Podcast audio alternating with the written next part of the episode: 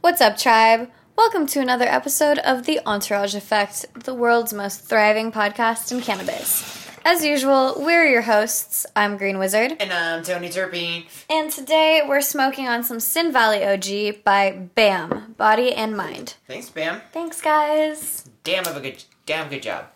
Anyways, today's topic is bud tending in medical. Is it a medical profession or is it a retail profession? Very interesting topic indeed. This is almost. I don't want to say this is going to be a debate because it's not because we are going to argue both sides because it this is something that I think should be talked about. Something I'm really into. Yeah. So let's kind of delve into it. So Mhm. we have spent this week asking a few people in the industry, as well as mulling over it ourselves. And so we're gonna start with going over all of the reasons uh, that we've thought of as to why it is a retail industry, and then all through the reasons we think it is a medical industry. And uh, yeah, and if you guys have anything to add, feel free to DM us. We want to keep all of these conversations open and going. They don't end when the podcast ends, or so we hope. In fact, it just starts. It's just the beginning. Absolutely. Okay. So let's get the ball rolling. Retail. So the bud tending profession does have a lot in common with the retail profession. So um, you, it's a job that that values high sales numbers, just like retail stores, and that's something that you know doctors in the medical field don't have to worry mm-hmm. about. Sometimes bud tenders make commission off of all of their sales, which gives automatically a very retail vibe, especially when dispensaries are often promoting a very competitive nature amongst their bud tenders for sales. Which it's kind of arg- I think it's arguable that the I mean, if you're in the medical field and you prescribe someone a pill, mm-hmm. don't you do you make money from the company that you know? I don't know. I don't think you'd get commission off of that. But on top of that, vendors also push competitions amongst bud tenders. Oh, so yes. in all it's like really set up for a retail environment, not medical. On top of that, most bud tenders don't have any medical licenses, certifications for anything in the medical field. Now, of course, there are some people who transfer from the medical field to the cannabis industry and, you know, of course that's different, but for the most part you don't really see medical certificates. In fact, I've noticed in the industry that it seems that people who are knowledgeable about the medical effects of cannabis are usually overlooked over people who have customer service skills. Customer service skills it's tend to be more more valued in this industry than the knowledge about terpenes or cannabinoids. Which the thing is, I think on the reverse side of the coin, the more you know about cannabinoids and terpenes, I think the more value you can add to people's medicine. Therefore, the more they will spend on medicine. Um, so I do think that you do need to be a good. You do have to be good at the medical side of cannabis to be good at the retail side of cannabis. But let's keep talking about retail before we before we go on the other side of the coin. We also sell a lot of products that can be very hard to be viewed as medical, even if they do have some medicinal properties. Like, for example, gummy bears or like gummy candies, brownies, sodas, root beer floats, you know, things like that. Check out our episode. Um, chocolate Yeah. bars are not medicine. Yeah, so it's sometimes hard to argue that that is medicine along with other things.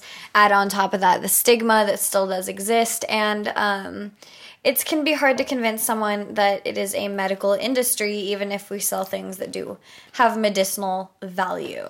Now, so the floor, so the bud tender profession is definitely has a lot of similarities to the retail profession. Is there any other similarities we might be leaving out? I know I kind of thought Oh, of I'm one sure there's many while more, we were. but I mean, like vendors.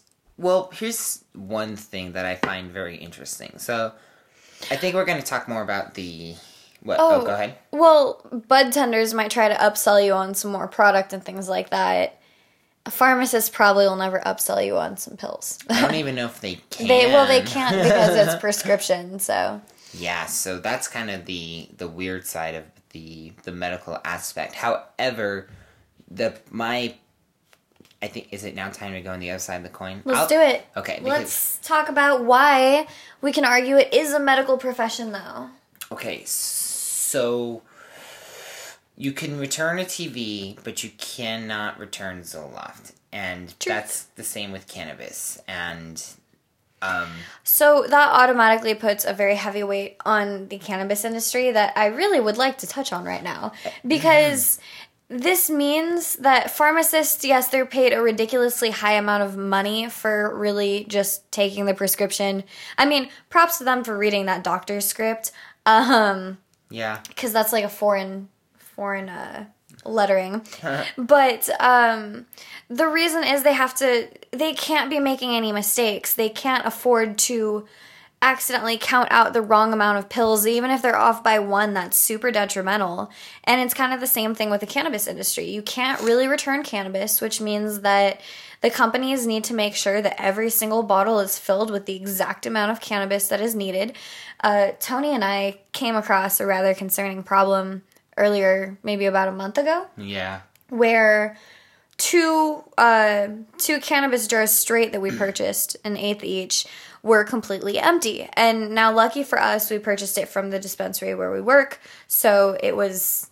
You know, it was an easy fix. They trusted us. They, the, it was, you know, we could prove that we we didn't jip them. But the reality is that if we were random customers at the dispensary, they would probably think we're trying to pull one over them or something like that. They have no real way of telling if you're honest or not. Even if they want to give you the benefit of the doubt, they can't. And often returns can't be made. So that's super important for everyone on the industry side of things to get things right so that there are no issues on the customer side of things.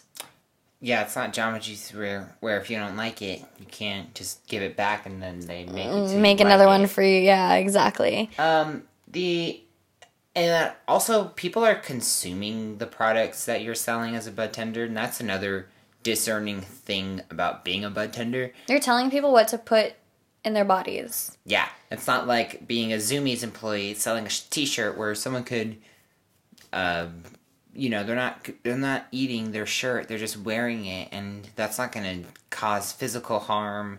But if somebody consumes their product incorrectly, they could be in really dangerous trouble. Someone even could, though yeah even though it should be common knowledge that your bud tender is not a medical professional and nothing that they are saying should be taken as medical advice people still expect medical advice from their bud tenders even without the qualifications they come in to treat illnesses expecting you as the bud tender to be the expert and know how to treat them so that automatically places a massive burden on you because what if you give them a strain that actually triggers the uh, the inverse effects you know the negative effects that they're looking for? It's it's actually a much bigger deal than people take on. So the more you take responsibility of it as while seeing it as a medical field i think sorry that thought was jumbled. But yeah i think the more that you see it as a medical job the more you can take it seriously the more you can do it justice. And i think that is incredibly important. I mean we have the potential of destigmatizing even more. I mean if less people are having bad trips if more people are curing illnesses i mean we can help with that guys. Mm-hmm. Now, as a cannabis consultant, I've noticed that there's a lot of similarities between the medical industry and the cannabis industry, only because my my mom she's a medical assistant, and she um, she tells me about well the way her vendor relationships work almost remind me a lot of the way that the cannabis vendor relationship works, where um, these ven- vendors will uh, make make you feel good by buying you lunch and getting you some mm. good food, and then make but in return you sit down and listen to their spiel about their product, and the thing is, is that well, another thing about this whole medical aspect is that the more research and information we have as a bud tender, mm-hmm. the more value that the product has that we are selling, and it's that's not like true. that in the uh, retail, at least pharmaceutical industry, and more importantly, in the retail industry. That too. In the a retail shirt industry, isn't worth more if you know where the cotton comes from or things like that. Or and also the more information yeah exactly so that a, a t-shirt is a t-shirt and the t-shirts rarely go up in value and they either go down in value the longer they're out they never really go up in value unless it's something, something really special. but but the, that stuff usually doesn't even stay in the store anyways you know if something stays in the store for far too long it d- eventually gets It was- discounted yeah. it's not like that in cannabis in cannabis if something's on the shelf for too long it gets discarded because it's dangerous to consume that product Right. because it's expired um, and i think that the okay so i had one bud tender i asked one bud tender if they thought cannabis was a medical profession or a retail profession. And his instant response is, I am not a medical profession. And he even repeated himself. He even said, Let me repeat myself, I'm not a medical professional. He acknowledged the fact that the job is a very retail centric job. Then he said, however, the only thing making this not a retail job is a certification. And he might be onto something. I think that right now we we could call bud tending a retail job, but I do believe that that is underselling it right now. Um, only because I think that the more medical you are as a bud tender, the more you know how to master cannabis as medicine, the better you are as a retail salesman. this is super true. Whether that's my secret, at least. At the end of the day, my final thoughts on it is that the industry is currently set up as a retail industry, but I think that we still need to consider and keep in mind that there are these medical influences in it and to really do those justice as well. I think it's a matter of time. It's It is. one. Agreed. It's going to take one law or one certification that says, or one law that says we need certifications that will make it a medical I'm profession. all for that though. Let's get certified, please. Yeah, I, I'm down for that. Maybe the entourage effect could certify people. Oh, that would be fun. That'd be fun because we believe in cannabis education and we believe that that cannabis education should be readily available. Agreed. Thank you so much, guys, for listening in on this episode. We definitely enjoyed ourselves and hope you did too. Are you guys finding the entourage effect to be helpful? Do you use this in your career or do you use the entourage effect as a way to to use cannabis for yourself in a better way?